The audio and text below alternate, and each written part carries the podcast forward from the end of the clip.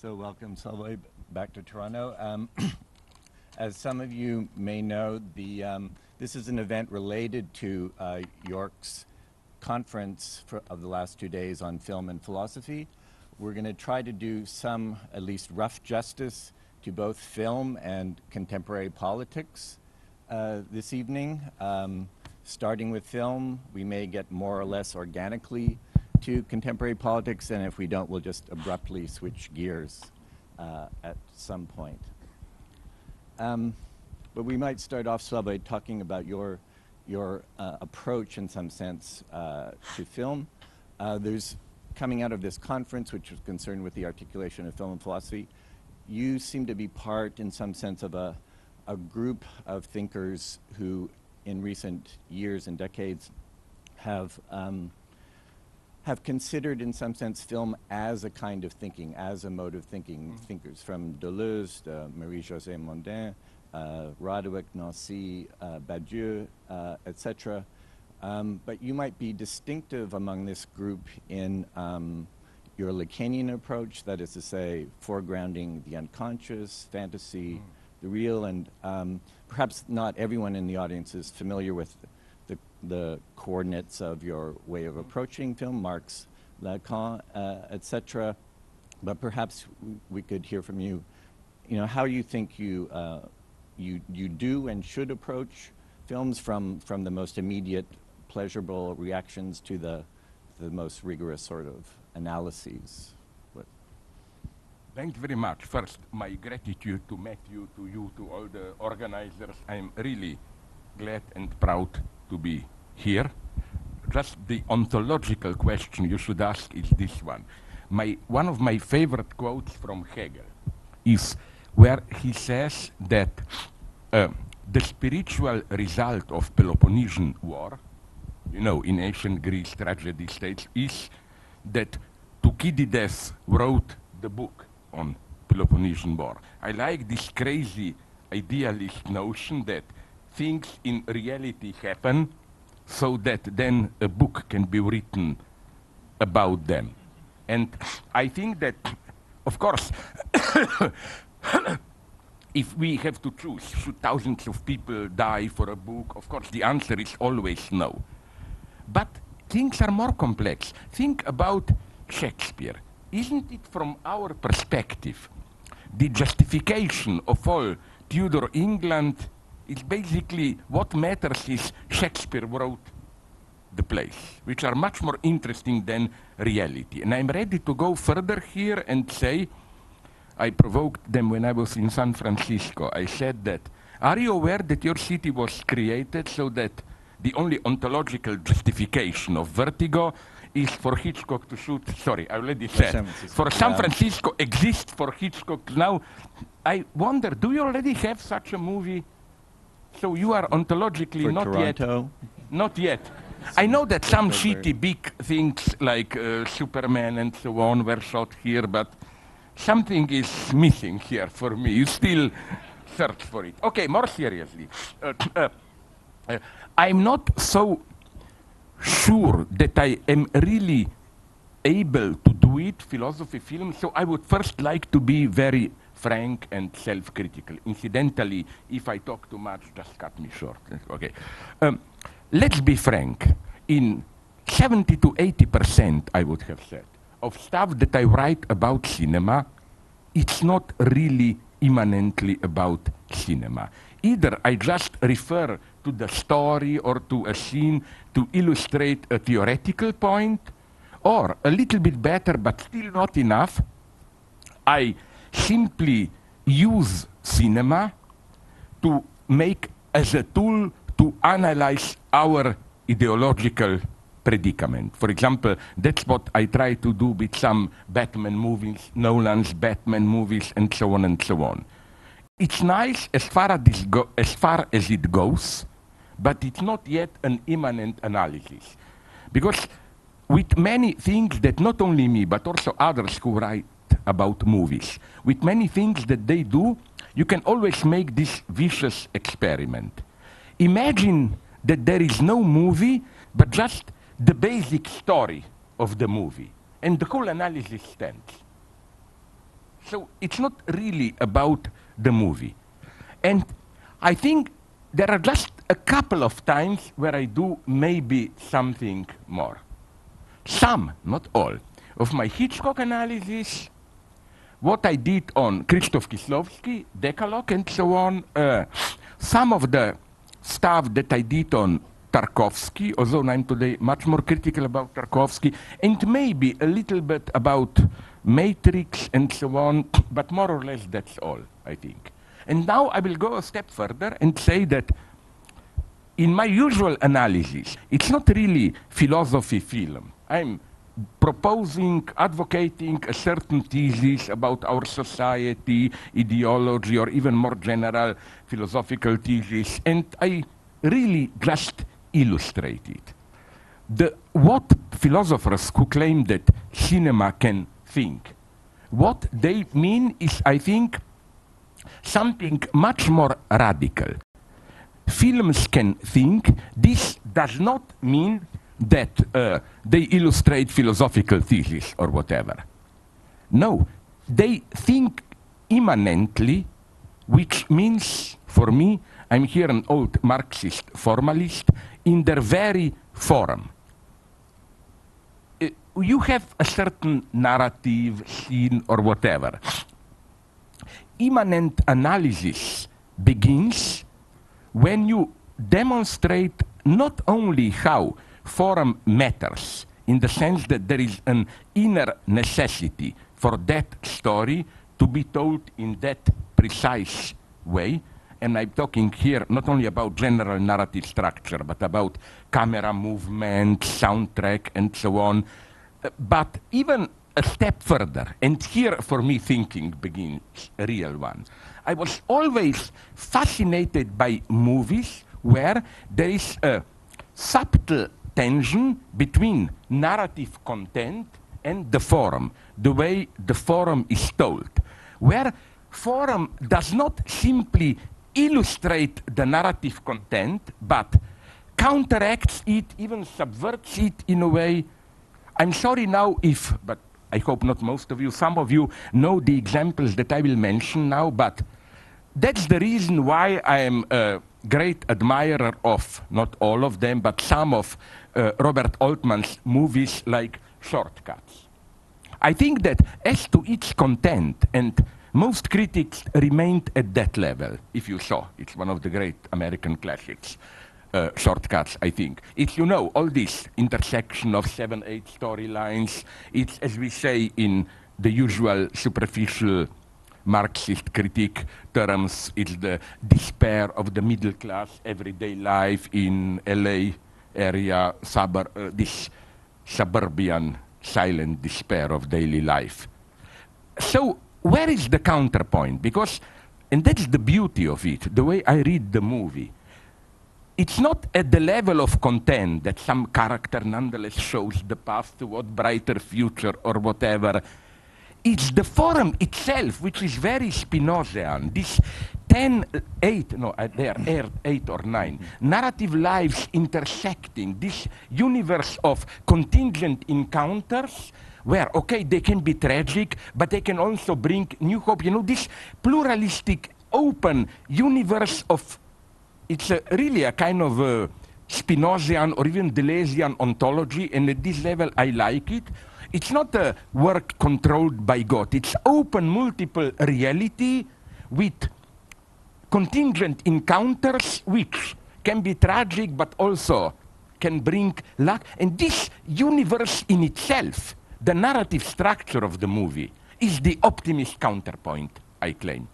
You know, so again, it's not that you discover that beneath that terrible despair of everyday life, there is hope, what, of a socialist revolution in LA, I don't know what.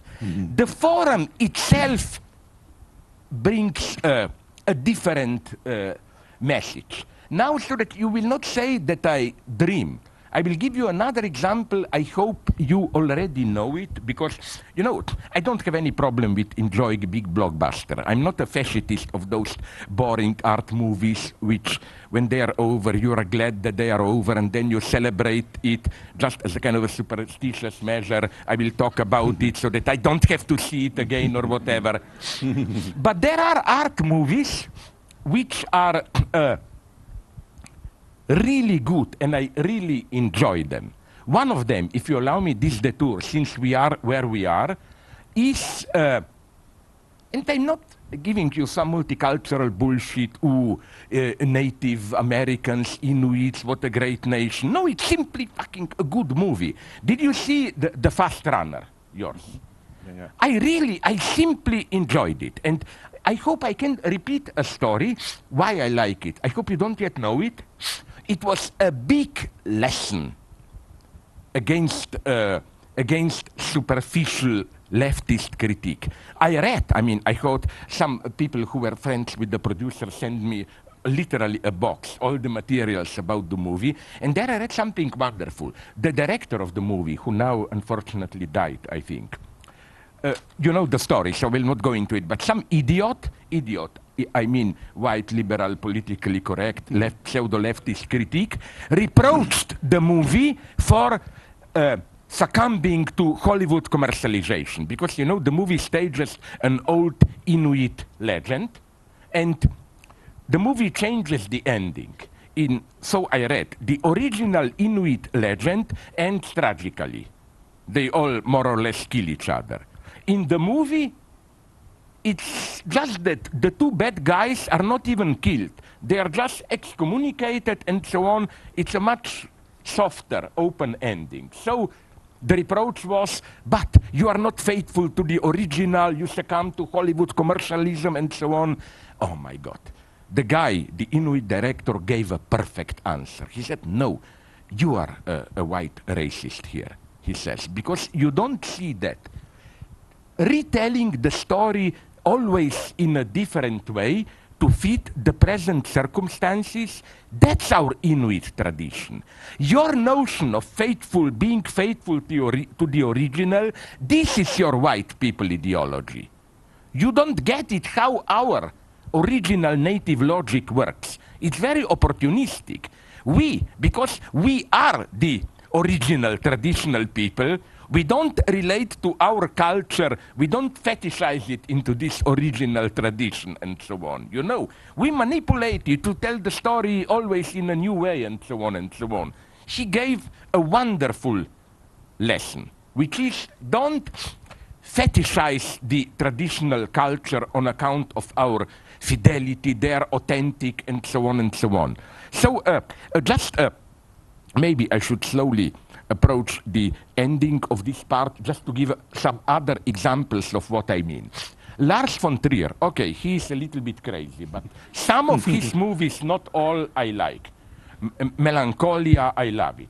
Because I'm a pessimist. I think it's a very happy movie. Humanity disappears. What more do you want? It's, we are staying on the. But, uh, uh, you know, I read an interview with him where he explains breaking the waves in a wonderful way. Because you know what's the paradox of the movie, if you've seen it? The narrative is ultra romantic, passionate love, all that, and so on. But the forum is totally in discord with it. First, it's not what you expect with romantic movie, this, you know, uh, art, uh, uh, smooth movement, gliding, smooth camera, or whatever. No, it's done almost as a documentary. Handheld camera, rough cuts, which are not even well coordinated, and so on. And he says something very interesting. He says that without this tension between narrative and the forum, the narrative would be unbearable kitsch. That the function only to be shot in such a way which counteracts the narrative. Only in this way can you do such a narrative. Or the opposite example that I like, uh, in many melodramas, even classic Hollywood melodramas, uh, you have a certain narrative, which is stupidly, excessively romantic. If you were to stage it directly, it would have been ridiculous. So you downplay it at the level of how it is acted, but the excess is then re-enters in music. You know, what you couldn't show, you enact it in music. And I found this a very interesting point where it's not simply that you got the point that music illustrates the action. No, music brings out what was too strong for the action, what was not allowed to be enacted directly. You know who did this in a wonderful way? I love the movie. The great Chaplin classic, uh, uh, um, my best Chaplin, I think, City Lights. You remember at the end, this triumphant exchange of gazes, then you have the end, but the music goes on for some 10 seconds.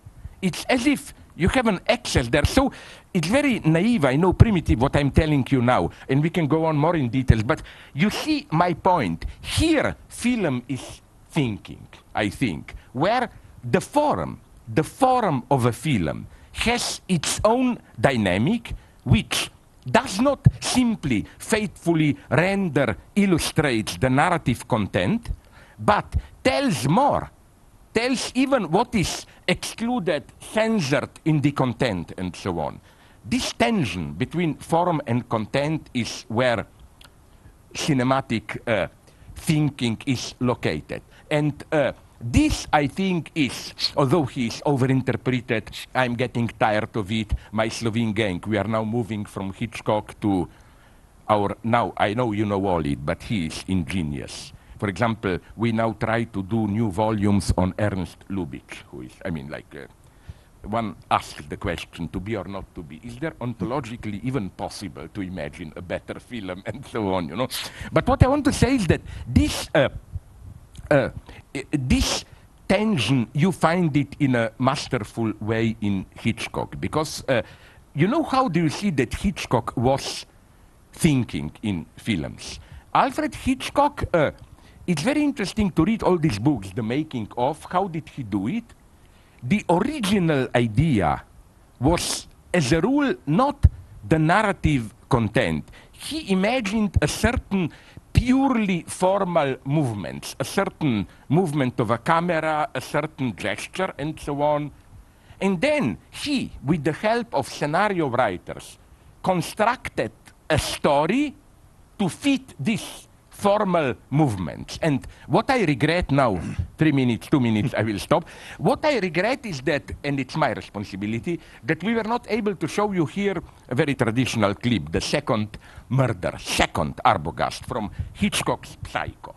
I think this is a wonderful example, maybe the best I know, of thinking in cinema. You know, Arbogast climbs the stairs in Mother's uh, house, and you have the standard Hitchcockian exchange of uh, point of view shot, Arbogast observing the stairs, and the objective shot of Arbogast climbing up. Okay, this is the standard way to create tension. But then, you know that famous twisted movement? The camera goes up, and you see this famous, what they call God's view. And then when the creature enters and starts to step with a knife, Arbogast you get into the point of view, impossible point of view shot of this creature. This is, I think, one of the elementary matrices of Hitchcock.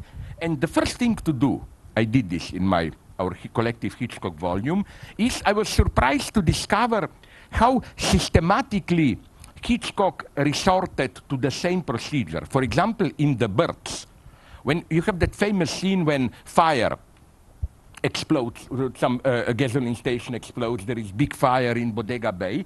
You have Tippi Hedren looking at the uh, gasoline station exploding, this standard subjective objective, objective shot. Then you have the famous shot up there, so-called God's view shot from above. And then Hitchcock does something absolutely ingenious. Uh, you first think this is an objective shot like establishing shortcut. Just, but then from behind, one bird enters, another bird enters, and the objective shot all of a sudden turns into a point of view shot. And this affects you as a viewer. You thought you are just identified with the camera. Oh, now we see it all. Then you see your gaze is evil embodied. It's so I claim there is a whole Hitchcockian Gnostic theology in this. How you know Hitchcockian mm. theology is a very dark one. Is that God is an ignorant, stupid God, and when He intervenes, it's Norman Bates is divine mm. intervention and so mm. on. And it's also narratively true. Like another way Hitchcock is thinking, and then you have to stop me, otherwise it will end bad. there is something that the two films share that we all know and love Vertigo and Psycho. Both films can be imagined in a much shorter version around half. Look, how perfectly it would have worked imagine Psycho, which stops under shower, a Marion under shower, just before uh, uh, uh, the uh, uh, shower murder. It works perfectly. It's a morality story about a girl who, out of despair, steals money, then runs away there in the shape of Norman Bates. She sees what is ahead of her, the horror, and she withdraws and cleanses herself like she was on the brink of. It works perfectly. Vertigo is the same. Uh, it's the uh, uh, when uh, when Madeleine uh, falls, so we think, from the tower, and we see uh, Scotty, James Stewart, in total despair. Imagine that the movie, it's a short one-hour movie, stops at that point it's a perfect, shitty psychological melodrama of how, out of excessive love, because of the pressure putting on her, how Scotty kills the woman he loves, and so on and so on. It works perfectly, but then you have part two, a total shift of perspective, and so on and so on. You see, these things interest me, and I am not here formalist in the maybe, I'm not sure, although he thinks I'm a total idiot, I still, up to a point, appreciate him, David Bordwell. But formalist in a different sense, in the sense that, you see, to understand the film, you should include into its content the message delivered by the autonomy of form. It's at that level that true thinking in cinema happens. If I don't stop now, I will never okay, stop. Okay, let's, so. let's arbitrarily stop you there. And, but my next question might follow a bit on what you've just said about the working of form. Uh, you were speaking this afternoon a bit about indirection and how in works of art there's um, you had a, a, preference for works of art that operated in some sense indirectly that if they tried to mm. Present some moral or political message in too direct form that would in, in a sense uh, constitute the failure of the work of art. That happens to be Percy Shelley's actually theory of, of poetry. Yeah, Although I like Shelley, who doesn't? He was yeah. the true leftist. Yes, you know his exactly. wonderful revolutionary text. Yes, pure leftist politics, but a, a theory of indirection. But isn't poetry. this what we all want? As leftist yeah, art the best theorist, of both Marx. worlds. The best of both worlds. Yeah. right. Um, but uh, sorry, you know, you know what Marx said? Here, Marx was right. He said, for us progressives, it was good that Byron died early but it was bad that Shelley died early. Exactly. Because Byron would have become conservative, Shelley would have been ours. Sorry, yeah. I'm sorry. Yeah, yeah. Go on, please. Um, so would you say that that um, that film, through its form content relation, is that a way that it's working indirectly, or how? I mean, you you talked uh, also this afternoon a bit about and, and in your recent work about works films that that quite apart from their uh, express mm. political views will somehow will of necessity reproduce a world, class difference, etc. Mm-hmm. Um, but but um, you know often in film just in an indirect way. And I was wondering if so trying to get us you know uh, more or less organically from um, from film to politics, the way the way politics is represented in film, more or less directly. I agree with what you are saying, but as you are, I'm totally sure aware the point does not mean that this that this indirect way simply means don't say directly for some stupid that we are advocating some stupid artificial gains and so on and so on. The true art would have been to show things directly, but in such a way that you become aware that what you see directly is not really the thing that we were aiming at. For example, I don't, uh, don't be afraid. I'm not a pervert. I don't watch hardcore pornography. But I must admit it fascinated me always. You know why? Because it's maybe the most paradoxical genre that you can imagine. On the one hand is, oh, we see everything, you know. Yes, we see everything, but at the same time, A, it's the most codified genre that you can imagine. I know because I saw a good French documentary on not the making of Psycho Vertigo, but the making of a hardcore movie.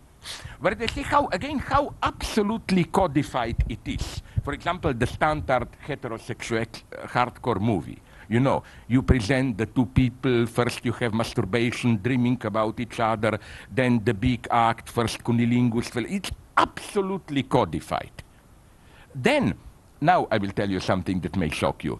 Uh, uh, Dean MacCannell, a Californian friend of mine, I lost contact of him now, wrote a wonderful analysis of, it's disgusting, I warn you, but it's wonderful, mm -hmm. of the expressions of women's face during sexual act in hardcore movies.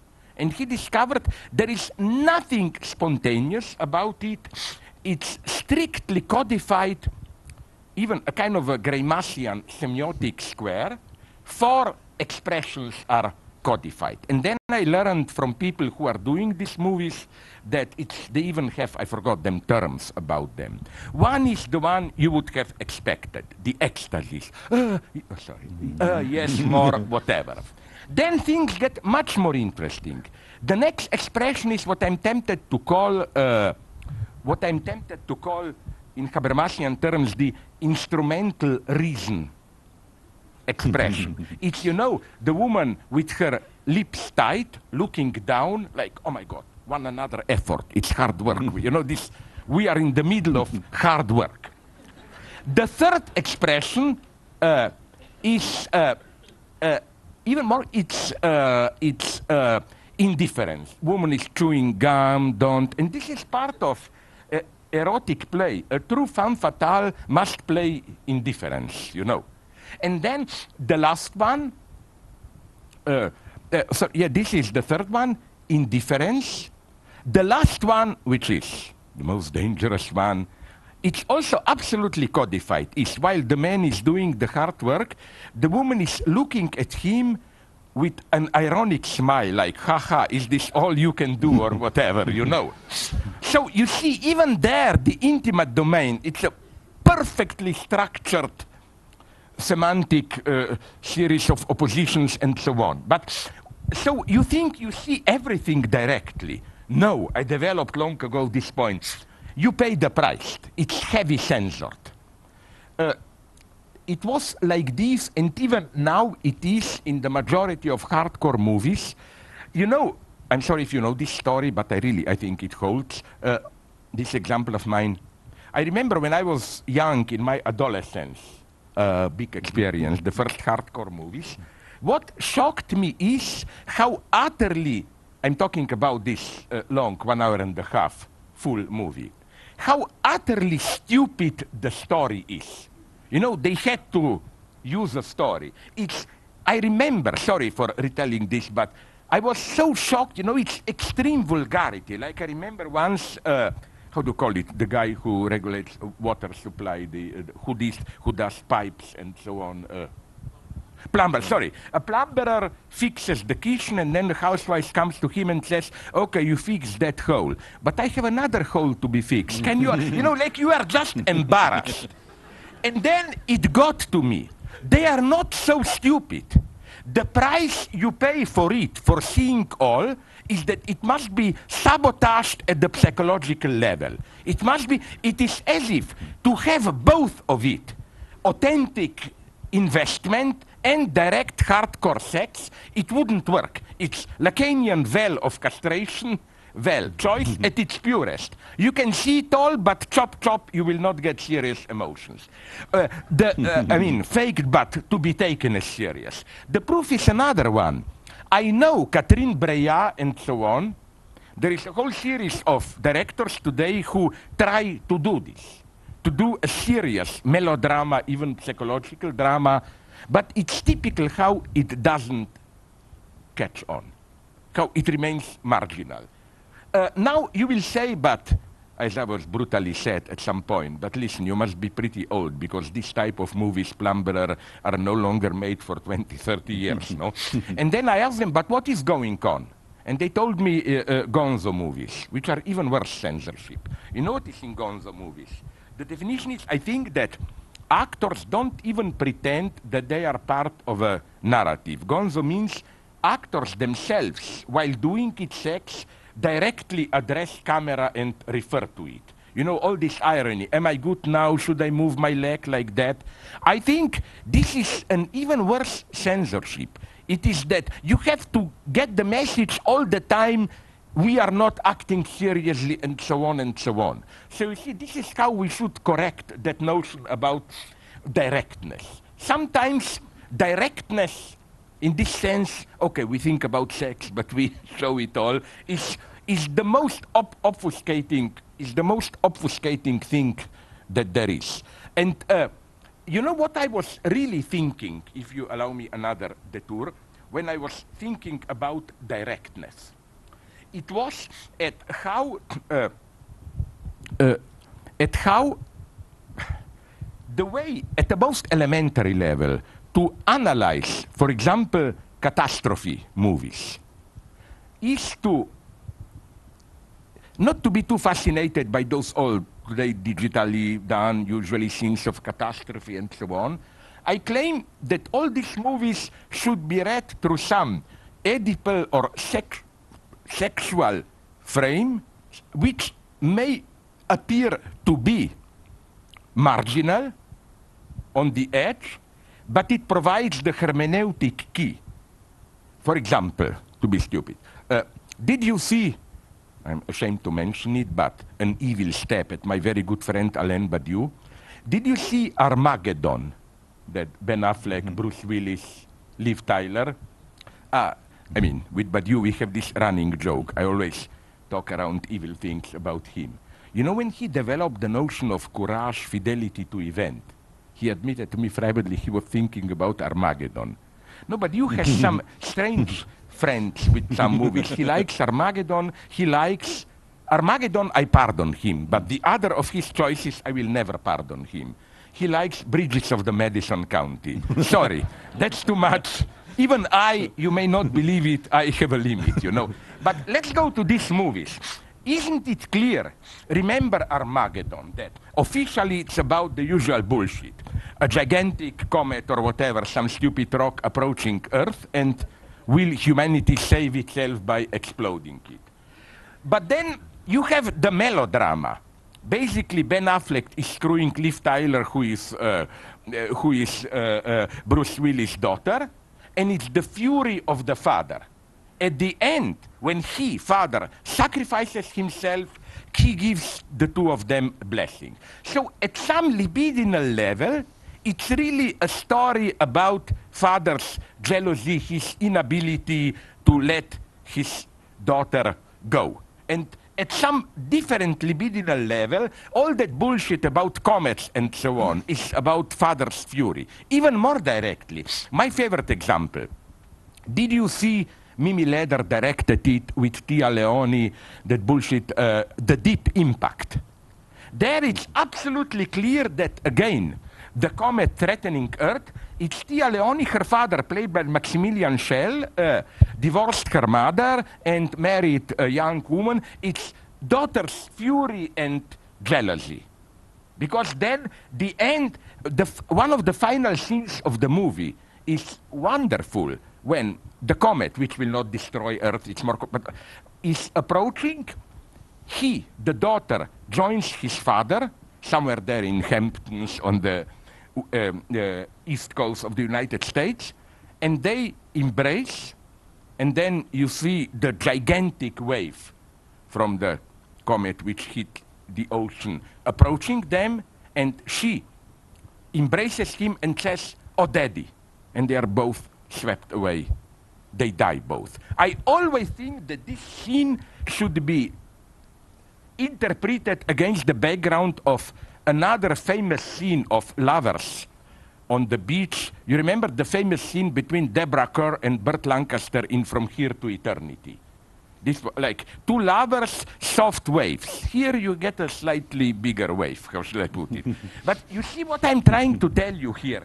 That although the movie is officially about catastrophe and so on, but it has this inner tension because the whole narrative interest is sustained nonetheless by this uh, melodramatic story, so that although the catastrophe is within the narrative space of the film, objective out there, but the libidinal meaning of the catastrophe is defined with this libido. And you know which is for me with this, I will end again, I announce it. Uh, the author, which now he moves in a different direction, but for a long time he was playing this game. That's my very simplistic, but I think I'm right, reading of the most of the early films of uh, Steven Spielberg.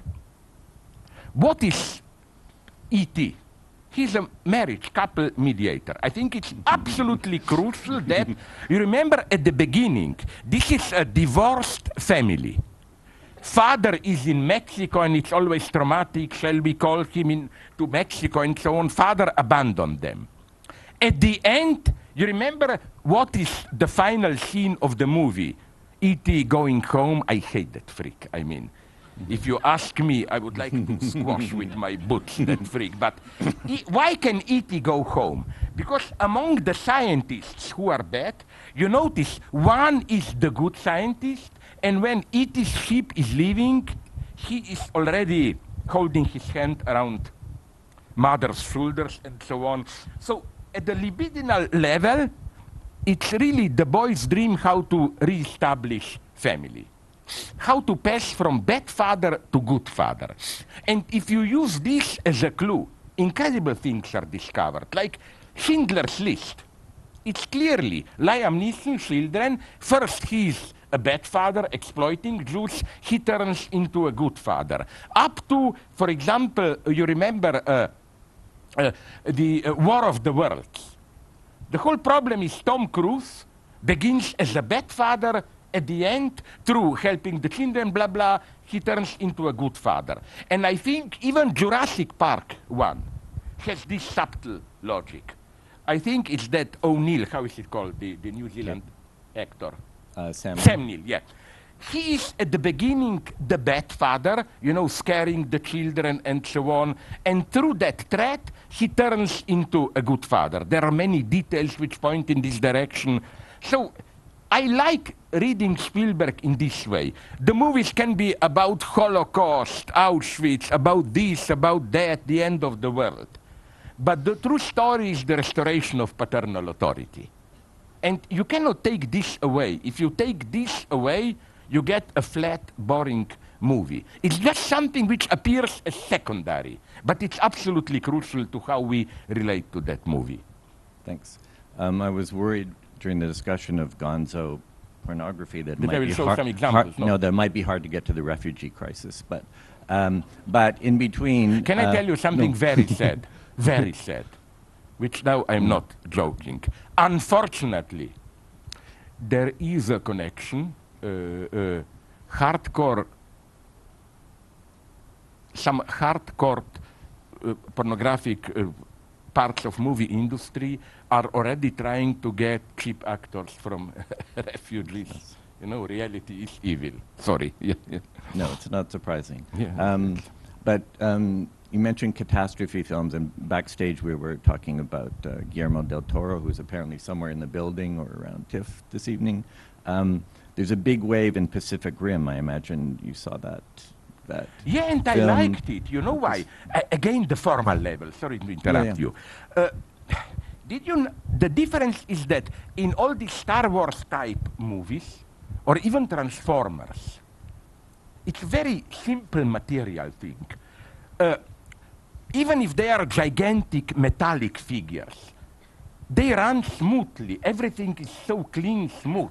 While what fascinated me in Pacific Rim is how all these gigantic to fight the invaders, robots, whatever they have, uh, they are dirty, they are rotting, they break down. All it's incredible how this raw, dirty material presence is uh, accentuated there. This fascinates me because you know that at this level we find one of the most interesting coincidences between uh, Hays Code and Soviet Union, harsh Stalinist censorship.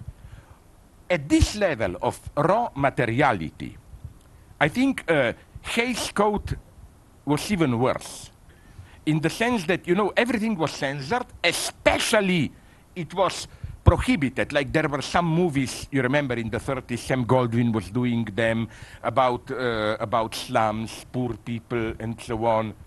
But I read in a book on Sam Goldwyn that censors absolutely insisted that, like, how should I put it? It can be slum, but you shouldn't smell the dirt. Like, you know, that it should look uh, clean slum, like uh, uh, uh, the, the floor, the, the ground should be clean and so on and so on. And, it, and this materiality of you shouldn't smell the rot, the dirt, was absolutely crucial. It lasted up to Hitchcock. I read this in Who Did Stephen Rebello, The Making of Psycho, that uh, the greatest of Hitchcock's problems in Psycho with censorship was not, as you maybe you expected, a shower murder, blood. But you remember at the end when uh, Vera Miles looks into the toilet to show the toilet from the inside. You know, for a moment, he picks up a piece of paper then where it says 40,000, whatever. But uh, this was where he had to do all the negotiation. And it was absolutely insisted that you show from above the toilet, the inside, just for the split of a second, that it should be absolutely clean and so on and so on. So again, at this level, I appreciate greatly uh, uh, Pacific Rim. And I was said that even commercially that it didn't, it was a hit, but not a real hit, no? I mean, so-so. Right, right, right. Sorry, I interrupted Yep. you. Please go on. Um, but in the, in I'm, the I'm not really sorry, of course, but I pretend to be sorry. Um, so in recent years, you've you've written about end times. I don't know if you- we need an update if we are still in end times or when when exactly. But historically, everyone announcing end times has been wrong, from St. Paul to to the recent present. Um, but now, you know, perhaps we're facing facing the first moment where it's actually real, and we get a we get a spate of apocalyptic films, catastrophe films, and interestingly, and this is the perhaps not too hokey bridge to uh, your recent work, a lot of them uh, foreground uh, the refugee crisis. Uh, so, Children of Men, which we of which we saw a clip, begins not with the most uh, the most obvious uh, explicit problem facing that world as the, the non-production of new children, but with immigration, chaotic immigration. Um, and you've, you've written uh, famously now about um, uh, the refugee crisis and multiculturalism. Uh, it's fair to say that there's a lot of um, resistance to some of your works, partly it's clear that part, at least part of it is uh, a misunderstanding, but here you are in, in the home of official multiculturalism since 1971, and, uh, and you see refugee crisis and multiculturalism as, as linked issues in, in some way, I think. Um, and Canada has, has been, um, you know, uh, prominent in the, you know, precise number of refugees it will take, uh, in distinct on the world stage and or in the array of countries of who is taking none. You've been critical of Qatar and, and Saudi Arabia, etc. Which Uh, they, none. Which Exactly, it's- precisely. It's, an ontological scandal. Precisely, Listen, zero. beneath, the- sorry to interrupt, but listen, if, if there ever was a scandal, this is the one. Immediately beneath the crisis region, Iraq and Syria, you have what? Saudi Arabia, Qatar, uh, Kuwait, Emirates. Extremely rich countries. How many refugees are they taking? None. This tells you a lot. No, no, no. Uh, to under, uh, avoid a misunderstanding, I'm not saying this tells you a lot how this is all an Arab plot to invade Europe or whatever. But it tells you nonetheless a lot of the entire complex geopolitical uh, uh, background. And th the other mystery is for me ISIS. Let's be serious. ISIS are a couple of thousand of people there playing their games. If superpowers were really intent of destroying ISIS, it can be done in a month uh, without any problem. I claim that ISIS, far from really functioning as the arch enemy, is something, it's a kind of a pseudo enemy that all the sides are using to fight each other. It's just the empty screen of evil through which other, uh, other agonisms, tensions are played out. For example, I don't know, Iran versus Saudi Arabia, Russia versus, versus the West, and so on and so on. So it's an extremely uh, complex situation, and uh, I, okay, you finish your question so that I'm finished. Uh, it's it's an opportunity for you to clarify your position in some sense. No, uh, uh, okay. I was accused of many things. One of them is uh, uh, being uh, racist, Islamophobic, Eurocentrist, and so on and so on. But I see. First, let me clarify my point. I repeat this again and again. Three theses. The first one, the main responsibility for the refugee crisis lies with us, the West, the Western powers. At two levels, we have this responsibility. First, the economic one.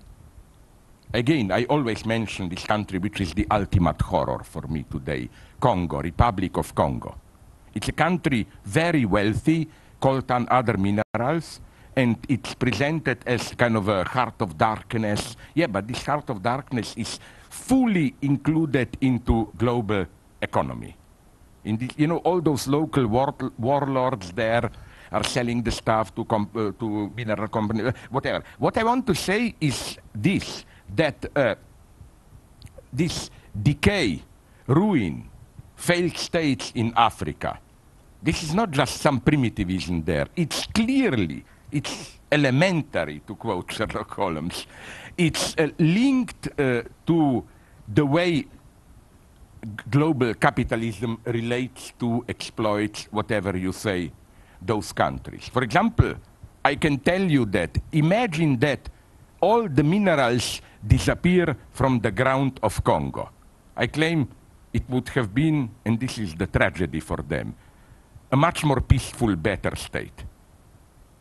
And it's the same in many other countries when we hear about religious conflicts and so on. Usually there are Western interests behind and so on and so on. So first we should talk openly, frankly about what, for the lack of better term, we can call economic neo-colonialism. And nobody is clean here. We shouldn't blame only the West. For example, I celebrate China. It's incredible what economic success they are. But the way they are act acting recently in some African countries, Latino American countries, and others, it's clear absolute economic neocolonialism also. So they are also doing it. Or another horrible thing for me. You know what some Asian countries and Arab countries, here exceptionally we are not so guilty. Like I think South Korea is doing it, uh, Saudi Arabia and so on. They are buying large tracts of the best fertile land in some African countries, from Mozambique to Madagascar, even in Somalia, uh, sorry, not Somalia, but Eritrea and so on. And they use it mostly even for industrial plants to export and so on. I mean, this is, so this is one, the economic aspect. Second aspect are these geopolitical interventions, war, and so on and so on. To tell, without military American uh, uh, intervention in Iraq, to cut a long story short, there wouldn't have been ISIS, there wouldn't have been an, uh, uh, uh what goes on now in, in Syria. Without the stupid Western intervention in Libya, there wouldn't have been what is going on now in Libya and so on and so on. It's just, it's, this is for me elementary, especially I want to emphasize the tragedy of Iraq. It's almost a comical tragedy, the ultimate stupidity, namely Americans intervened, and incidentally, this is one of the very dark chapters of American feminism. Nancy Fraser wrote a good book on it. How many American feminists supported American intervention. It will bring freedom from Muslim oppression to women of Iraq, where unfortunately it's the exact opposite. Because whatever Saddam was, and he was a monster, his regime, up to the end, when he started to flirt with Islam to get support, his regime was basically Arab nationalist secular one. And at least his record with women was way above the usual Arab standards. Women got many public posts, they were educated, and so on and so on. This is now the situation of women as the result of American intervention is much worse. There is another paradox. Under Saddam, there were around 2 million of Christians in Iraq. Who, if they didn't mess with politics, of course, they, no problem, they lived there. Now, the result of American occupation, because the public order police disintegrated and Islamic Muslim militias took over, and uh, uh, uh, Christians began to feel the pressure, already around, I think, three quarters of Christians left the country. So that's the result. Much worse situation for women, and it's nice irony. A Western Christian country uh, invades Iraq, and the result is Christians are out. I mean, no, what Islam was not able to do in thousands of years, and so on. So what I'm saying is that all this background has to be taken into account, but but, but, there is a but. Don't, on the other hand, don't patronize the Arabs in the sense of, you know, it's very popular in Europe, this, how do I call it, uh, masochist leftist attitude. Whenever something bad happens in the third world, it must be the consequence of neocolonialism. We are to be blamed, and so on and so on. No, this is stupid. I'm sorry to tell you. Arabs are not just passive victims. They have certain projects. They are, I speak like Sartre here. We are never just passive participants in a situation. We react even when we are in a worse situation through certain, let's call it, existential project. So uh, we, so I think that this type of uh, self-culpability. We are responsible for everything and so on and so on. It's not such a simple. For example, what Saudi Arabia, let's forget about ISIS. I don't worry about so-called terror. But for example, what Saudi Arabia is doing and some other countries, it's clearly not that they are victims. It's a well-defined religious political project and so on.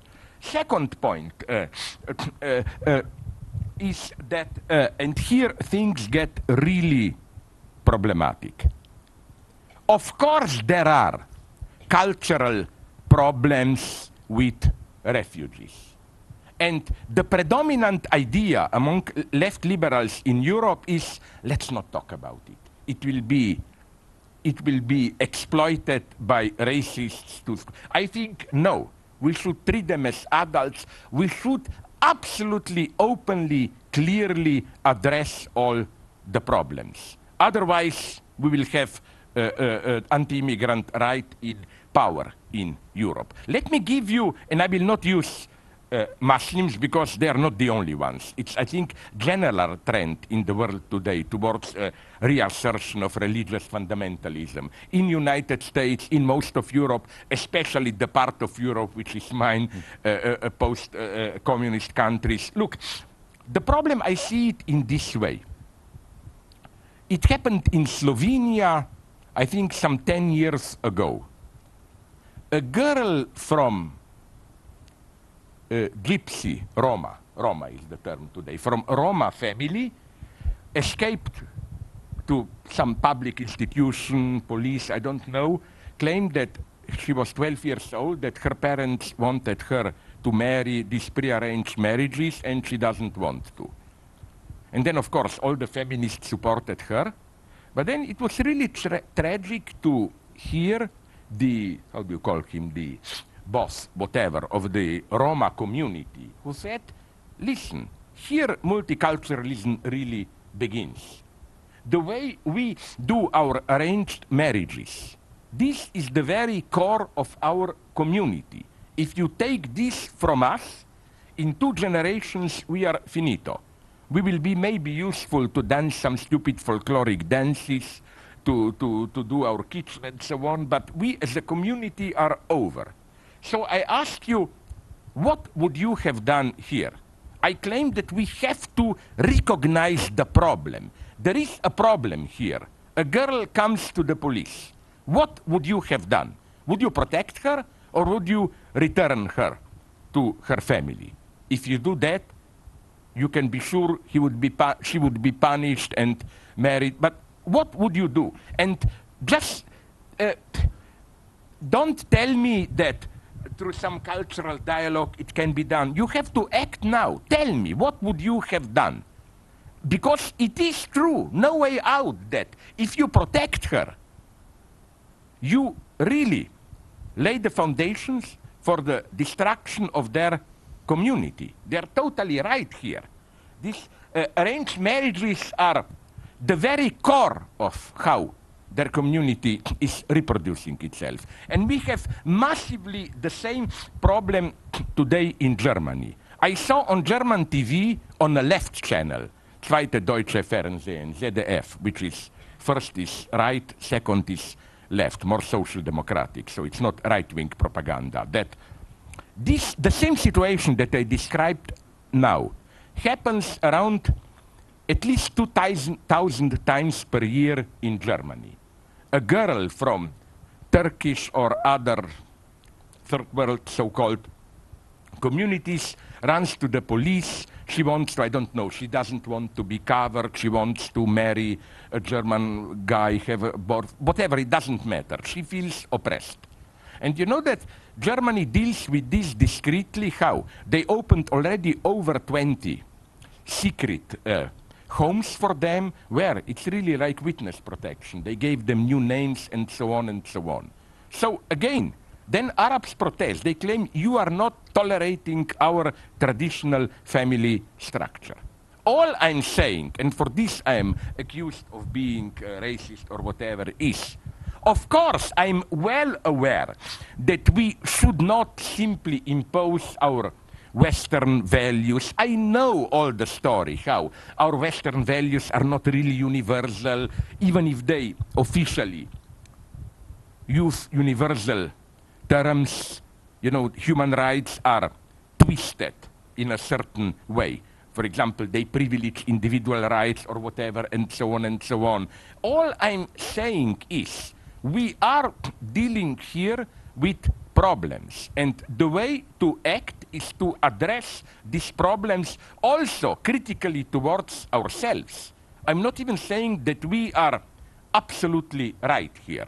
I'm saying that it would have been a catastrophe not to openly address these problems. And don't tell me these are marginal problems, because this is cultural identity is an incredibly strong factor. This, this, is, this is ideology today, not what gods we believe, but how we deal with women, with men, how we eat, what is tolerable, what kind of speech is tolerable. For example, as I wrote in other of my texts, uh, when we when uh, when Muslims protested so much about some I don't know those Islam caricatures and so on and so on we in the West the defense was oh they don't have any sense of irony blah blah our sense of humor. No I'm much more of a pessimist here. Every civilization has certain let's call them uh, untouchable points it cannot be tolerated that you talk like that about that. For example, and I'm not saying that this is not good, right? But for example, when Western people claimed, oh, with us you can make fun of everything. Well, fuck you, make fun of Holocaust. And you will see what us, and it's good that we cannot make fun of Holocaust. Let me be clear. I'm just saying that uh, it's not simply we are open, Arabs are not. So what do we do here? How to deal with all I'm saying, my message is just these are serious problems which should be openly debated, not just washed away. And maybe now we can see the movie, because I think this movie by my good Israeli friend, Udi Aloni, he comes from top Jewish Zionist establishment. His mother, Shulamit Aloni, was one of the founding sisters, whatever women, fought in 48. Then she was very progressive. Later, she was the Minister of Culture in Yitzhak Rabin government, and she did something wonderful. Under her reign, for the first time in Israel, when they presented to school children the history of Israel, Arab Palestinian suffering was also mentioned, addressed, and so on, all that stuff. But this movie is a movie about an Arab rock singer. I know him. He's my friend, Tamer Nafar, who is also in reality a rapper, rapper, and he uh, plays the leading role also. A rapper who is organizing a concert among Palestinians uh, uh, in Israel. These are Israeli Palestinians, those who remained in Israel after 47. And the problem is that they have a girl singer and her family is putting pressure on her that, he, that it's intolerable for them to sing in public. The idea is they will kill her if they do it. And the movie ends up in an ambiguous but rather pessimist way. So the reason I love this movie, I'm not saying it's the greatest movie of all times and so on, uh, is that uh, it addresses something that is going on and it's typical how our media ignore it. You know, Palestinians are not just some primitive fundamentalists. You have very strong, uh, very strong movement for women's rights, for against honor killings uh, on the West Bank, and so on and so on. And uh, I think the way to act is to connect to this. This film is for me a proof because Udi Aloni directed it, but all the actors, he's part almost of the Palestinian scene there. It's how uh, uh, you know, usually we see the opposition. We in the West want women's rights and we despise Muslims to be primitive. Muslims despise our logic of women's rights as Western decadent. They want traditional patriarchy. No, the scene is much more complex. We have today our own fundamentalists and they have their own feminism. And the, the really big crucial thing would have been to find a link here.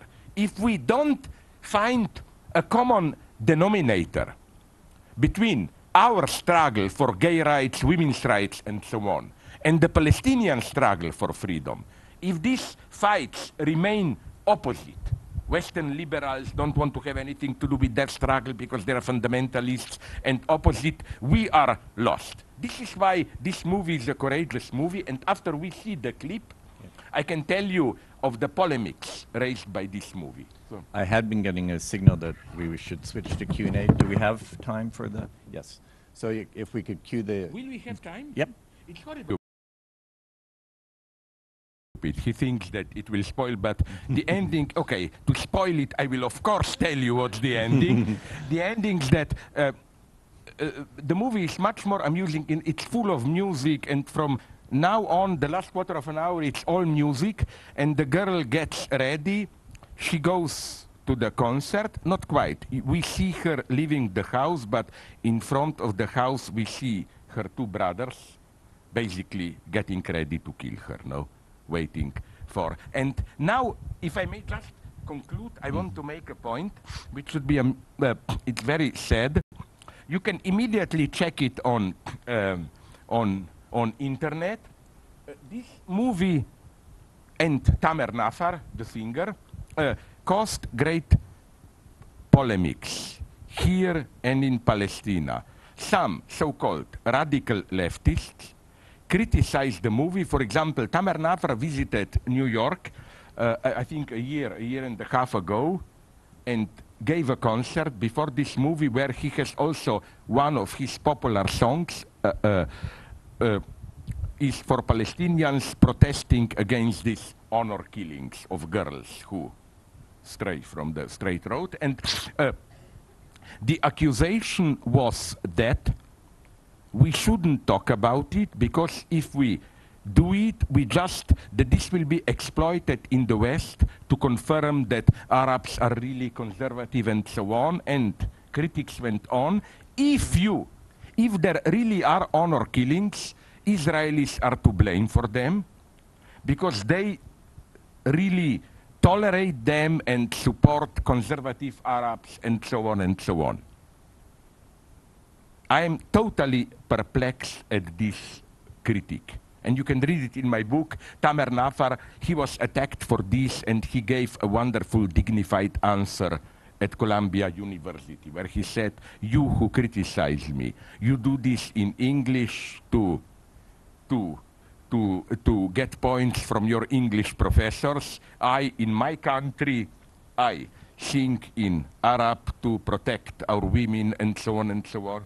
So uh, what, is, what about this argument? Then some, my friends criticized me. I appreciate them. For example, Jamil Khader wrote an email where he has a more elaborate criticism. He reproaches this film for not bringing in the right class struggle perspective of global capitalism. Okay, I was a little bit perplexed like this. Fuck it. What should? Should they all the time say, listen, we are part of the global class struggle? Then I asked him, fuck you, what do you mean by this? His answer was that the movie doesn't make it clear the Israeli complicity in these honor killings. Now, my answer is this one. I basically agree with it, not just in the case of Israel, but this already is the first lesson that we should learn politically. Uh, global capitalism does not work in the way of we should all eat hamburgers, Western culture, and so on. From the very beginning till now, global capitalism was, not in an authentic sense, but in the worst possible sense, multicultural. Global capitalism knew from the very beginning that the best way to keep the colonized in their subordinate position is to leave them in their local culture. For example, I know the story from India, how the most horrible books, one of them of most of all times, The Laws of Manu which prescribes, describes in detail the rules of uh, castes and so on and everything. If you belong to this caste, you should make love in that way. You should wipe your penis after orgasm in that way. It's madness, total. Like for a bureaucratic guy like me, it's pure mm-hmm. pleasure. You know, everything is mm-hmm. regulated. But but you know what you learn that in 17th century and 18th, caste system was already to a large degree under Muslim influence who were dominating India disintegrating.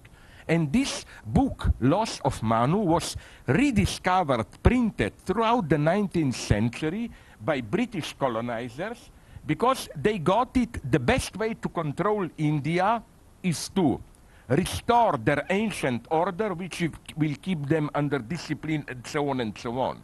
So again, colonizers didn't want to destroy local traditions. You should all become like us. No, they were terribly afraid of this.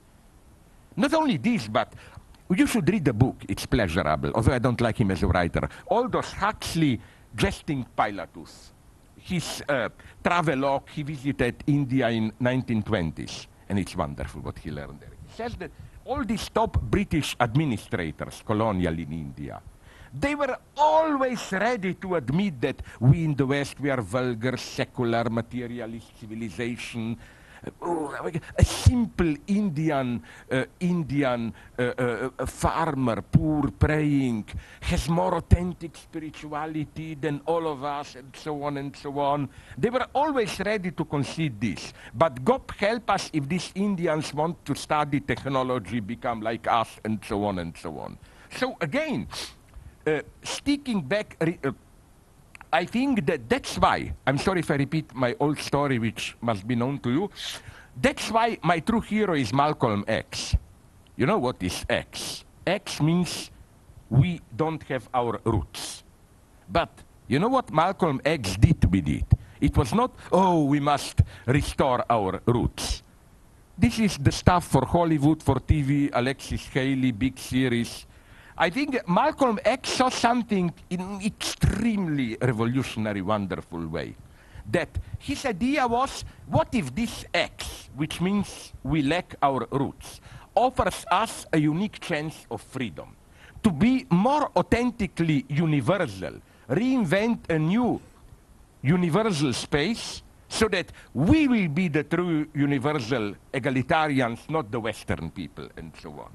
That's the crucial struggle today. So again, back to the movie, then I stop. I totally agree with this uh, uh, criticism that there is a complicity, and this complicity is now even open. I mean, if you are listening to latest political news, something crazy is happening. There is now a new axis, I called it ironically axis of evil emerging. Be careful what is happening now in the Middle East. Turkey, Israel, Saudi Arabia isn't this a nice paradox? The most fundamentalist, at least it pretends to be, Saudi Arabia is really a big banking mafia family investing money. But they pretend, uh, they are already coordinating their, their activity, their generals are meeting for years, Saudi Arabia and Israel against Iran and so on. So, uh, so again, this is true. But uh, uh this is why, but I don't see the conclusion because that's precisely the point of the film. That the way, precisely because uh, the most traditional Muslim oppression of women is precisely in order to prevent integration, in order to keep things at a distance, is fully tolerated. In what sense tolerated? I was told that, for example, when in an honor killing, a Palestinian girl is killed, uh, Israeli police do doesn't do anything, basically, and so on and so on. But that's why we should jump out of joy when you have an authentic movement for women's rights in among Palestinians themselves. And this is what is happening. That's why I don't see the logic of that criticism of the film. It doesn't mention the complicity of Israel. My God, it does all the time.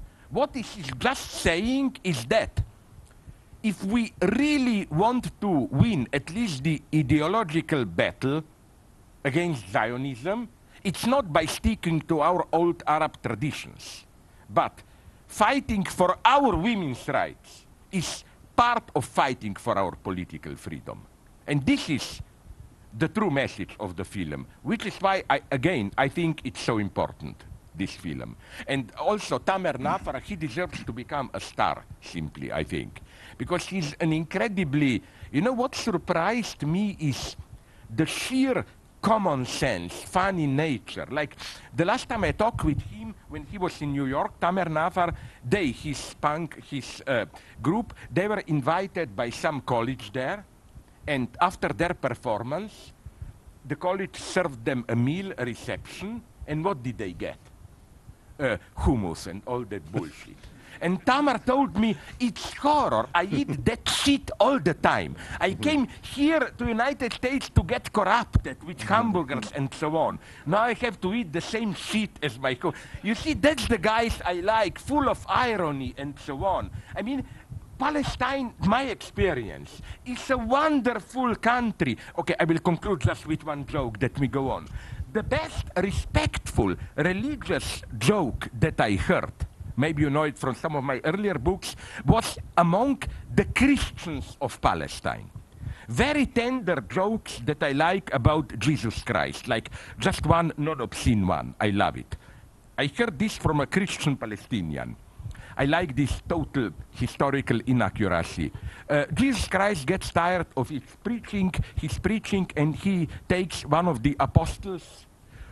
Let's take go to Galilee Sea and close to it. Let's play golf. Okay, Christ is playing golf there.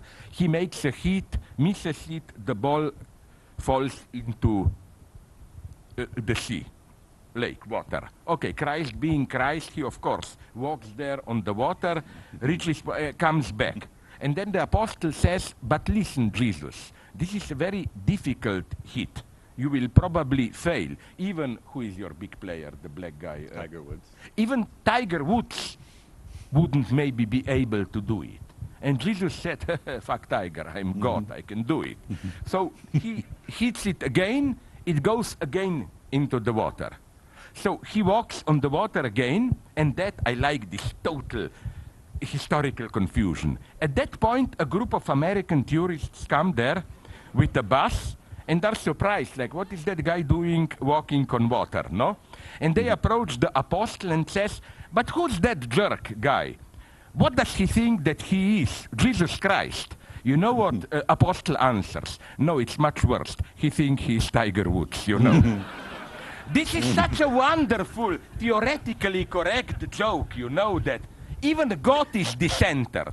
Even Jesus Christ had a decentered ideal ego that he failed and so on. And you should have been there. This joke was not meant as a dirty obscenity. The guy was deeply religious. No, so again, there, there is hope. That's the tragedy of Palestine. That they are to cut the long story short, they are the Jews among the Arabs, the most dynamic, educated, and so on and so on. And uh, it's a desperate situation. Okay, but okay. let me stop. So Let's go. In principle, we're out of time, but we have we will make time for questions. So, as I understand it, there'll be microphones on either side. Mm -hmm of the uh, cinema, so we'll start. Maybe you have so to ask a question, raise your hand and but get a microphone. While we are looking for that, be careful about the questions. You know, an old joke of mine, but I like to repeat it. I love dialogues, but I'm a philosopher, and I love late Plato's dialogues. If you know them, you know how they are structured. One guy talks all the time, and the other guy says every 10 minutes, by Zeus, so it is, yes, Socrates. so let's have this type of a dialogue, okay? uh, so it's impo- in that spirit, I should start by saying I mostly agree with what you're saying, but I let's go to what you don't agree. Yeah, so uh, it's mostly the sense of kind of ontological certainty you're attaching to this category of honor killing. And I'm speaking as someone who yeah. uh, grew up in Egypt and immigrated here. I'm prepared to say that the society over there is both more misogynist and misogynist in a different way, but I never heard of an honor killing in, before moving to the West. Obviously, there is violence against women. Uh, obviously, it is cultural in some way, but I can't think of a murder that's not cultural, uh, and I don't see why we need to distinguish that type of violence from uh, as somehow ontologically separate from violence against women. I totally agree with you, and the reason I focused on honor killings is that this movie is about them. But what you are saying here in my book, Against the Double Blackmail, I do exactly this. I even mention your glorious country here didn't you have one of the most terrifying uh, examples? I don't know in detail the story, but some uh, Inuit or whatever prostitute was killed with a knife, and their, their tor her torso was displayed there, and so on. I cannot imagine anything more aggressive. So again, not only would I put it into the wider Arab context of misogynism and so on, I would even have said that it's part of a global tendency. Do you think we Christians are maybe at some points better, but maybe at some points worse? We have our own horrors. Look at, for example, and here I also get in trouble in Europe, look at, at uh, Catholic Church pedophilia in Europe. It's so massive that you cannot believe it. We are not talking about a crazy priest here, there. We are literally talking about thousands of cases. It's so expanded that everyone knows this. That it's not simply pedophiles are everywhere, so if you have preached, it's natural that they are also there. In some obscene way, it's part of the church identity. It's what I called its inherent transgression. It, it inherent transgression. You know, because for me, a culture is defined not only by its explicit uh, rules, but by obscene practices of violating these rules. Like my standard example, Ku Klux Klan in the 20s. It was Christianity, white men, uh, values, and so on. And it was, it's Saturday evening, let's go and lynch some black guys, let's rape whatever. And this is what always, so along these lines, we should not only link, I totally agree, violence against women with Islam, but we should go into all of cultures. Are we? Maybe we are better, but we should definitely, I'm not so sure, be critical about ourselves, all cultures. I go to the end and say something which in today's, in the world of today's ideological fashions, it's very unpopular. Namely, Buddhism. I have a great respect for Buddhism.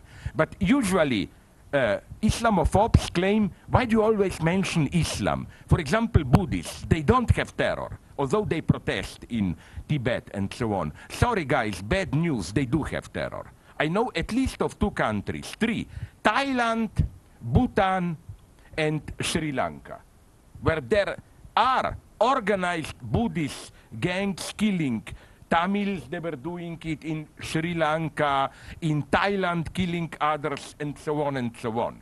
So uh, I think we should be, with regard to this, we should absolutely avoid this uh, Western superiority moralism, however, however we call it. So again, what you said, yes, a priori, I must then sincerely, I'm not playing any polite games, I'm a vulgar guy, I'm never polite. I sincerely apologize and uh, accept what you said. The only thing I can say is that I spoke about honor killings because the fucking movie speaks about them. That was my source there. But I totally agree with you, even at another level, that it's I was always suspicious of privileging one form of whatever we call it, violence against women, crime, to obfuscate a more general violence, you know. Like, I totally agree with you when you say, okay, honor killings, but isn't it that the whole of society is penetrated, dispersed by violence against women. And my problem is the following one. I think that the uh, populist anti-immigrant conservatives which are now getting stronger and stronger in Europe, I had to laugh so much. How? When right-wingers in Europe protest immigrants, they say, but they don't respect women's rights and so on and so on. Ha ha, look who is talking. Mm. These same people in internal European politics are usually even more conservative than Muslims who are arriving. Like what is happening in Poland now. Demonstrations to even close all the loopholes for, for uh, abortion. Poland already has strict anti-abortion laws. But it had three loopholes. If it was rape, if it endangers mother's life, and if the child, unborn child, is a monster, a freak, whatever. Now they want to close even these loopholes and unconditionally prohibit abortion. Or uh, uh, or look at all this neoconservative wave in Russia, although Eastern Europe, Poland and so on, uh, Hungary, pretend to be afraid of hate Russia. But it's strange how close to it they are culturally. It's this same backlash, and it's uh, there is now even what is gradually emerging is some kind of a general conspiracy theory. Maybe you've heard about it. It goes on like this. Communism failed in 1920s, there was no European revolution. And then uh, communists met, Stalin, whoever, Comintern, and decided to do something. Their result was communism failed because communists underestimated the strength of Catholic identity, stable ethics, family life. So they decided in order for us to get a second chance to win, we must first destroy from within Christianity and family life. So that's it's ridiculous, but I love these uh, conspiracy theories. The theory is then that communists uh, directly organized uh, uh the Constitution of Frankfurt School, Adorno Horkheimer, to do this job of cultural self-destruction of the West. And the ultimate monster here is gender theory. Gender theory is the ultimate tool and in the same of destroying morally the West. And what I find it so wonderful in a terrifying sense is that now you would have said, uh, but wait a minute, then they should uh, be close to Muslim fundamentalists. No, they still remain Islamophobic because they have a totally paranoid view that uh, uh, Muslim fundamentalism is not an agent in itself. It is secretly organized by European communist mafia to ruin Europe that it's not really a religious phenomenon, it's all an attempt to ruin Europe and so on and so on. Now, you may laugh about it, but you know, what makes me afraid is that you may laugh about it in the same way that it's always good to know this. Till like 2930, all Germany was mostly laughing at Hitler, no? Then they stopped laughing, no? So again, uh, again, my sincere apologies and again, I always insist on this. Let's not fetishize Muslims because uh, when people tell me, read me in the sense of, uh, but we should throw Muslim fundamentalists out and so on, I said, no, it's much more complex because, but what will we do with our own fundamentalists? No, I would much more like to throw them out. No? Because I think that our own fundamentalists, anti-immigrant now in Europe, they, not the refugees, are the true threat to Europe. Imagine Europe run by Le Pen in France and so on. If there is anything in Europe worth fighting for, they are the true threat to it. I'm afraid, I'm afraid of them. What I'm especially afraid of is that they are now getting much more civilized. You are getting a paradoxical figure of politically correct anti immigrants. You know, they say we are open for women's rights, gay rights. That's why we should limit refugees, because they threaten this. And it's disgusting because in their, and you have the same confusion. It's crucial to read it. You know where? You remember when Ken Livingstone, the ex uh, Labour mayor of London, was accused on anti-Semitism, of anti-Semitism, he, okay, he said it a little bit too brutally, and it's not true in that sense, that Hitler was a Zionist. Okay, it's not the most tasteful statement you can imagine. But uh, uh, he was at some point not a right, but what I want to say is this. Uh, what made me paranoid years ago is how at a certain point the American religious fundamentalist right, which by its nature should be anti-Semitic, became pro-Zionist. Not pro-Jewish, but pro-Zionist. That is to, and you have the same, you remember Breivik, that jerk who killed 80 people in Norway. It's very interesting to read his text. My friends from Norway translated me some parts. He's at the same time openly anti-Semitic. He openly says how Jews are a problem, Hitler did the work, we don't have that threat in Europe, but England and US have that threat. But at the same time, he's totally pro-Israel. So he said we should throw the Jews out of Europe but support them there. And uh, this is why it's for me very tragic. After some minor troubles in France, Netanyahu invited French Jews, you are no longer safe there, come to Israel. You know what was the reaction in French anti-Semitic right wing, not openly, but with press. Wonderful. We also know this. Yes, out of Europe, Jews, you know. So it's this very weird, dangerous coalition which started already, and I don't blame the Jews here, it was horror, but it's very interesting to read what the Nazis were saying before deciding on Holocaust.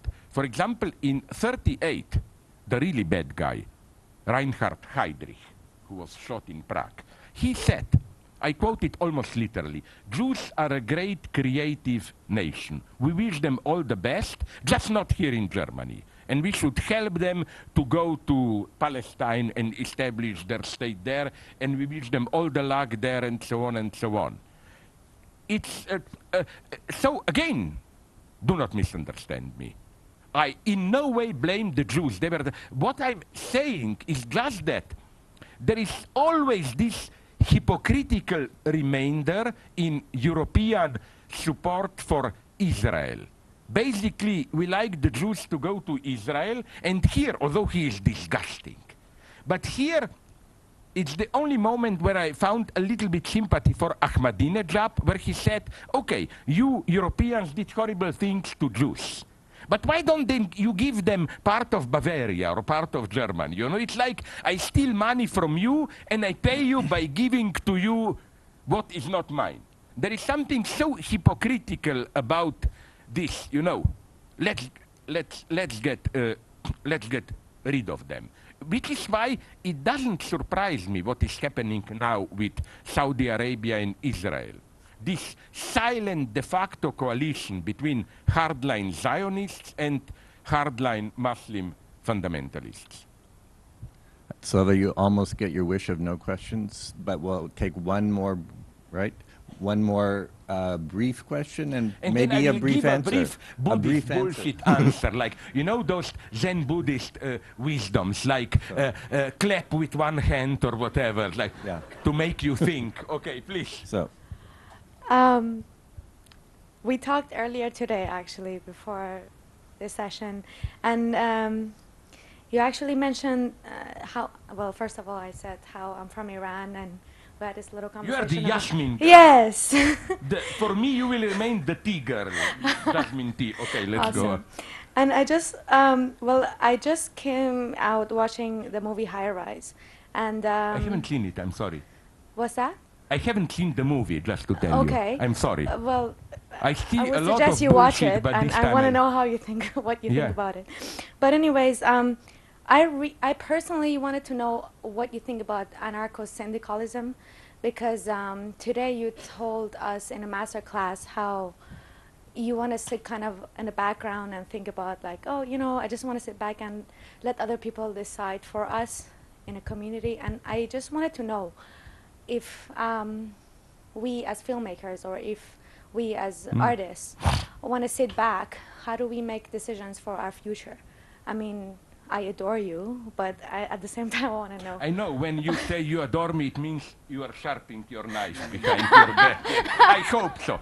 No, but can I ask you, and then you can go on? A very, this is my big problem with anarcho syndicalism. Okay show me one, I just cannot imagine one example of how it worked, taking over the state, replacing the state whatsoever. Give me one example of anarcho-syndicalism in power. Um, I wasn't. I wasn't thinking about the one in power because I just questioned power in general. But I was hoping that you. Sorry. In what sense? I will immediately. In what sense are you questioning power in general, just opposing it, or do you think humanity could be reorganized so that we all live together without power? Without power, of course. And I was, as an example, I was hoping um, for you to kind of explain how uh, Spain in the civil um, civil wars during the 1930s yeah. could kind of like overcome that situation.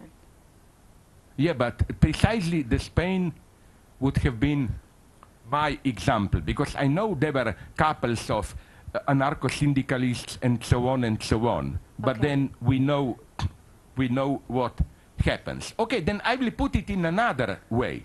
The challenges that we are facing today, biogenetics, the only way out, the only way to control the horror of private companies or states doing it, making terrible experiment, is with large, very powerful state or another agency control, limiting it, limiting it, and so on and so on. Very brutal control. Otherwise, horrors are already happening. I hear all the time from my friends who have friends rumors about how, you know, screw atomic arms. Now we are in that level of biogenetic arms, how to manipulate brains so that you do. So that's my first problem. Second problem, ecology. I cannot imagine how to fight it, uh, how to confront ecological challenges without uh, mega large decisions, uh, acts. Millions of people will have to be moved and so on and so on. And I just want to know, uh, yes, it functions the way you said, at the local level, communities and so on and so on.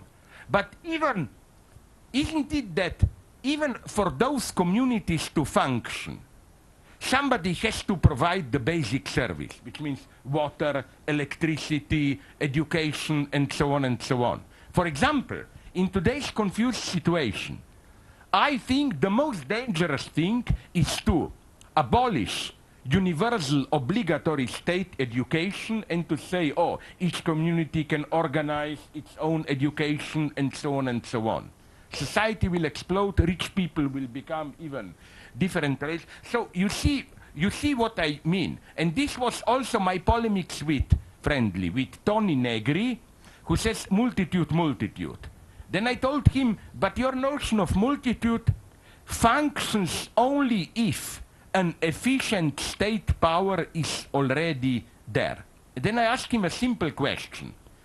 I claimed all examples that you list of multitudes uh, are like he is fascinated with modern dynamic digital capitalism, presuppose the invisible network of state institutions. I told him, give me one example of a multitude which functioned or at least tried to function without a state network. And then he thought and he mentioned uh, uh, uh, uh Chinese cultural revolution where I have great doubts about that, uh, about that example. You know, you know what I mean. What I'm claiming, again, is that we live in a global world, which means that, yes, I'm not making fun of what you said. It's wonderful to have local communities anarchically self-organized and so on and so on. But I claim this only works against the background of some kind of a net of institutions, manners, and so on, which, which have to be organized by some, okay, I wouldn't say uh, higher authority. Precisely the way you described it, these artistic communities and so on and so on. Are you aware how many things have to function for an anarcho-artistic community to be able to, to dwell, to do its work? And I think the true challenge is here it's how I uh, agree. I'm not celebrating states. I agree with you that the way it functions today, it's okay. Stupid terms, not good. But wouldn't our task be precisely how to, what to do with global power, how to change it, and so on? For example, usually friends are telling me Venezuela. Oh, there it worked local communities organizing themselves. And then I start to laugh and say, yes, but you had the big boss Chavez with the army and so on, you know. It's, so again, I'm just uh, perplexed, you know, by uh, like, do you even have an idea through association of communities or what? For example, you have a country whole country which is on the edge of disappearing because of drought and so on and so on, or parts of the country getting infertile and so on and so on. And you have to make, in this case, strong central decisions. People will be moved from here to there. The, Greece faced the same problem. I had their big conflict with my ex-friend Kostas Douzinas, who said, you philosophers don't see. There is a new logic in Greece. It's no longer the old centralized logic of decisions. We have big public gatherings. Everyone is allowed to talk, but not for not more than five minutes. Then I told him, okay, I see. When Syriza will take power, what will you do? We, you will have a problem, European pressure, and then you will organize a big gathering and everybody will talk for five minutes and so on, no? I, I told them, Syriza guys, no, you should think in brutal terms. The only chance for Syriza would have been to organize, I'm not afraid to say it, a much more efficient secret police and so on. You need this. They were literally terrorized. Varoufakis told me he discovered that when he was alone in a room with his two, two confidential advisors, half an hour later in Brussels, they knew what they were talking about and so on. So, uh, how to do all this? You know why I, although I'm very critical of him, why I appreciate Gandhi, Mahatma? He was honest enough to confront this problem and some Indian friend sent it to me. He wrote a very interesting text of how to organize spy service, secret service in democratic India. And I would very much like, there is not a trace of irony in what I will say now. I would love to hear from you how should anarcho-syndicalist community organize their secret police and so on. There is no irony in what I'm saying here. Because uh, you, you, like, I don't know how to put it, quite often when we feel free in our authentic commun community, again, that's my basic message, we forget the thick background of institutions and so on, that they all have to function smoothly so that we can enjoy our local freedoms. And that's, I think, the problem is not your, but South there, American ideology. Because to conclude with this joke, I love it. Did you notice, but maybe, where are you here? Are you Americans or Europeans? You are more Europeans, I think. When you enter a building, what is the floor you enter from the street? Is it ground or you start with one? Ground. It's ground. You are civilized. Because the problem with United States is that you know, first floor is our ground floor. And that's their problem. They don't know that in order to start counting, you need zero, you need ground. That's their problem. That's why they are atheists in a wrong way. You know in what sense? And another American stupidity, I think you are not, or you are also having it here. When you have high-rise hotels, what do you do with 13th floor? Usually in most of the American hotels where I was, they jump over it. 12, 14. No? My God, this is horrible for me. My, uh, like, as if God doesn't know that 14 is really 13. Like, whom are they cheating? You know what I mean? So, you know, now in more serious terms, that's the problem with American individualism. It is not aware of what, of the full power of what Hegel called uh, Sittlichkeit, the shared communal spirit of customs, mores, unwritten rules, and so on and so on, all that. That's why, for example, they have such problems with even with healthcare. And I always wanted to ask you, often my, not friends, they're not my friends, but people with whom I talk who are more to the right claim, oh, look at Canada, your universal healthcare is a mega fiasco. Is it or not? Okay, there is no simple answer. But my answer would probably be this. Of course, there may be problems, corruption, blah, blah. But you see, this is what Americans don't see. It's organized by state, centralized, and so on. But precisely, it doesn't limit your freedom. It's the good alienation. Why? Because you don't have to worry. You can somehow rely. I don't have to think all the time, what if I get cancer and so on. I can somehow rely on it that the state will take care of it. That's for me not the limitation of freedom. Of course, you can play this game and claim, but if you, if you abolish universal health care, don't you gain a new freedom of choosing what kind of healthcare you want. Yes, but fuck you, I don't want that freedom.